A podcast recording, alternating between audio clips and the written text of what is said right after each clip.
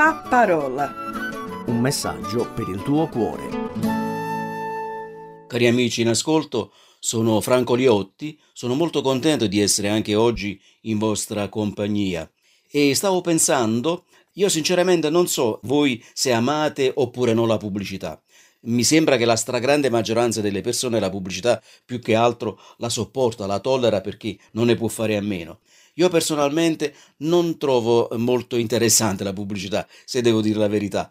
La trovo piuttosto invadente, sembra quasi una persecuzione, perché a volte anche se ti metti a fare il cosiddetto zapping con il telecomando alla radio oppure alla televisione, sembra quasi una persecuzione perché la pubblicità la trovi quasi nello stesso momento un po' su tutti i canali e non di rado, meno dal mio punto di vista, trovo la pubblicità anche a volte banale, sciocchina, direi raramente divertente, per non parlare poi di doppi sensi che molte volte è nascosto dietro alla pubblicità.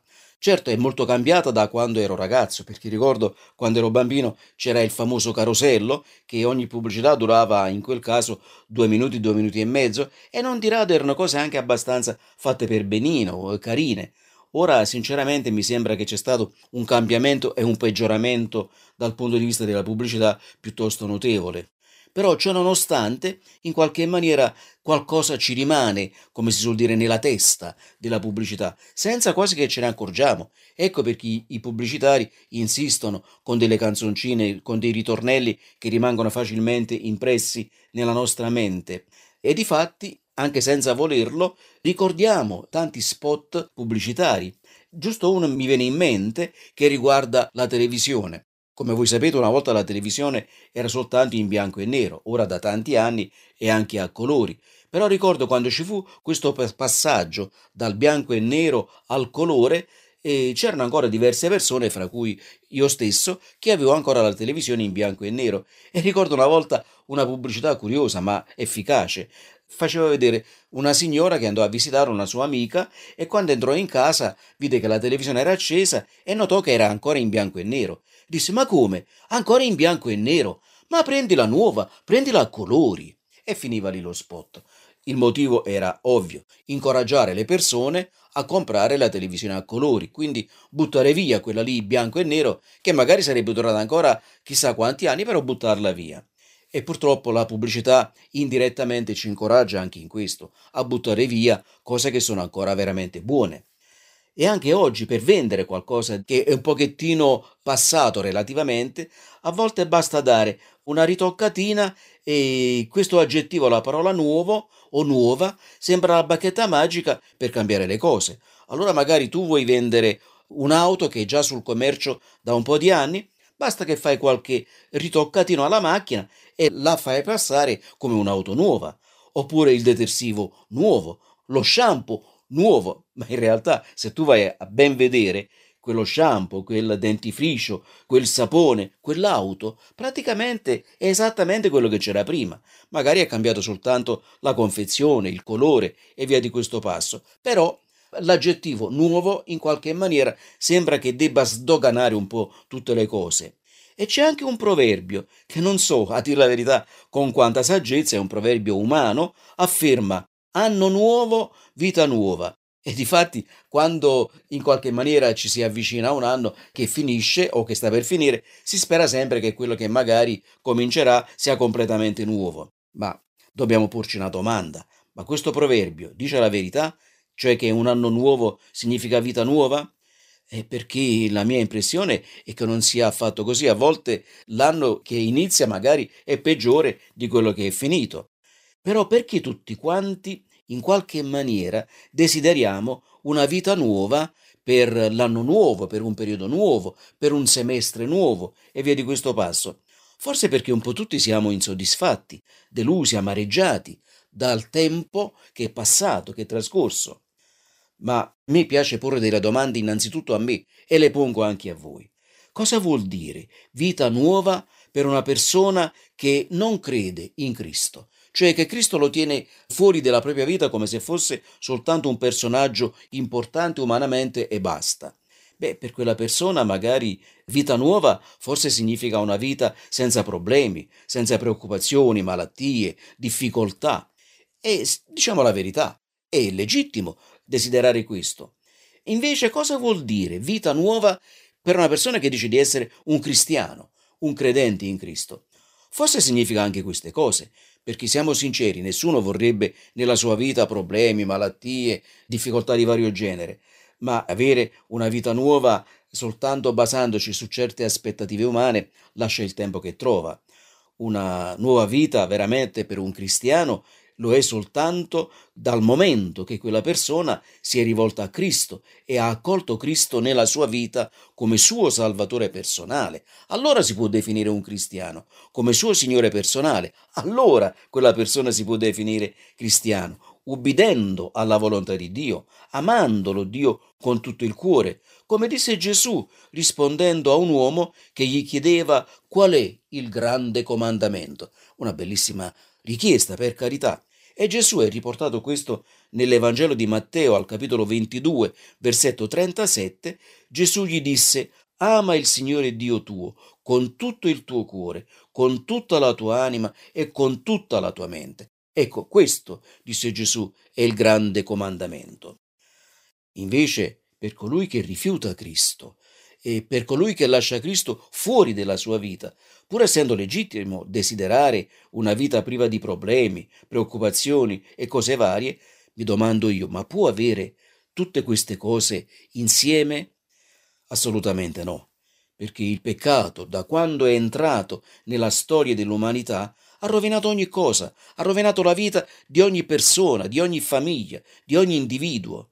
Finanche la nascita di un figlio oppure il lavoro sono diventate esperienze difficili, durissime. Infatti nel libro della Genesi, al capitolo 3, versetto 16 a versetto 18, è scritto così. Dio parlando in questo caso con la donna disse con dolore partorirai dei figli. E poi rivolgendosi all'uomo disse il suolo sarà maledetto a causa tua, mangerai il frutto con affanno tutti i giorni della tua vita ed esso ti produrrà spine e rovi.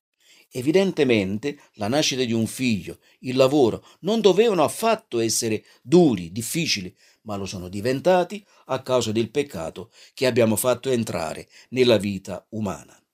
Allora, vi domando, bisognerebbe modificare quel proverbio facendogli dire anno nuovo, vita vecchia o addirittura peggiore. E penso che bisognerebbe cambiarlo questo proverbio, perché se tu lasci Cristo della tua vita non puoi aspettarti qualcosa di meraviglioso. Invece potrai dire anno nuovo, vita nuova, se veramente fai entrare Cristo Gesù nella tua vita come il tuo Signore e come il tuo Salvatore, perché da quel giorno che Cristo sarà entrato nella tua vita, tu diventerai da quel giorno un figlio di Dio.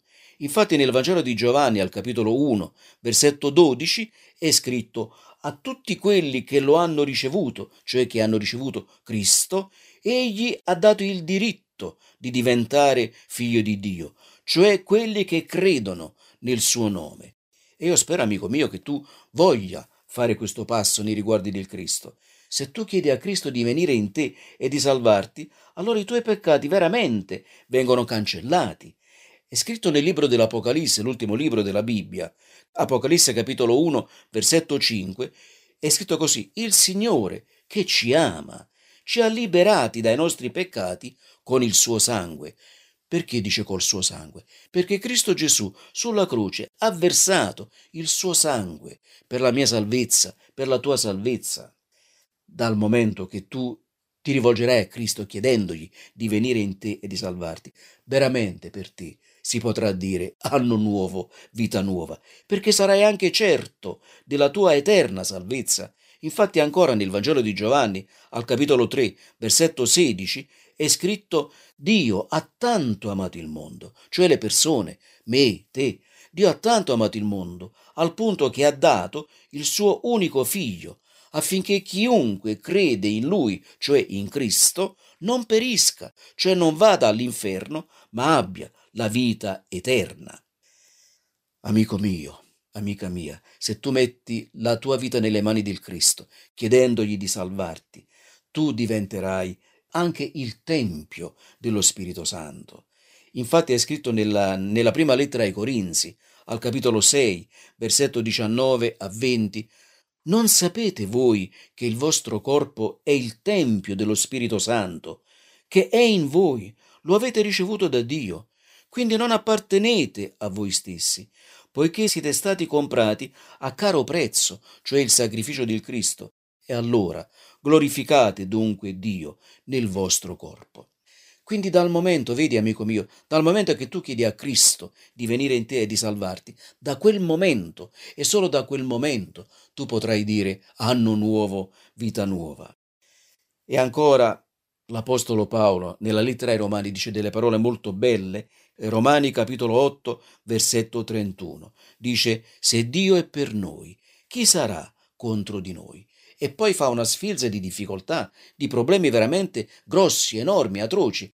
Ma se Dio è dalla tua parte, anche se tu dovessi affrontare problemi, angustie, difficoltà, malattie, ma veramente terribili, avendo Dio dalla tua parte, Dio ha vinto tutto e quindi, grazie a Lui, anche tu sarai vincitore. Allora, mi domando, non vuoi che Dio sia dalla tua parte? come dire, il tuo sostegno, il tuo salvatore, il tuo consolatore, colui che ti tira su, colui che ti porta come in un palmo di mano. Non vuoi veramente una vita nuova? Io spero che tu lo voglia, a prescindere da un nuovo anno, da un nuovo trimestre, da un nuovo semestre, da una nuova giornata, a prescindere da tutto questo. Se tu vuoi veramente che Dio sia dalla tua parte, se vuoi veramente una vita nuova, allora chiedi a Cristo Gesù il perdono dei tuoi peccati e accogli Cristo Gesù ora, proprio ora, come il tuo Salvatore e come il tuo Signore personale. Con questa speranza ti saluto e ti auguro ogni bene in Cristo e non rimandare il giorno della tua salvezza. Ciao. La parola. Un messaggio per il tuo cuore. Se ti è piaciuto questo programma, allora scarica l'app di CRC e scopri di più. Condividilo con gli amici.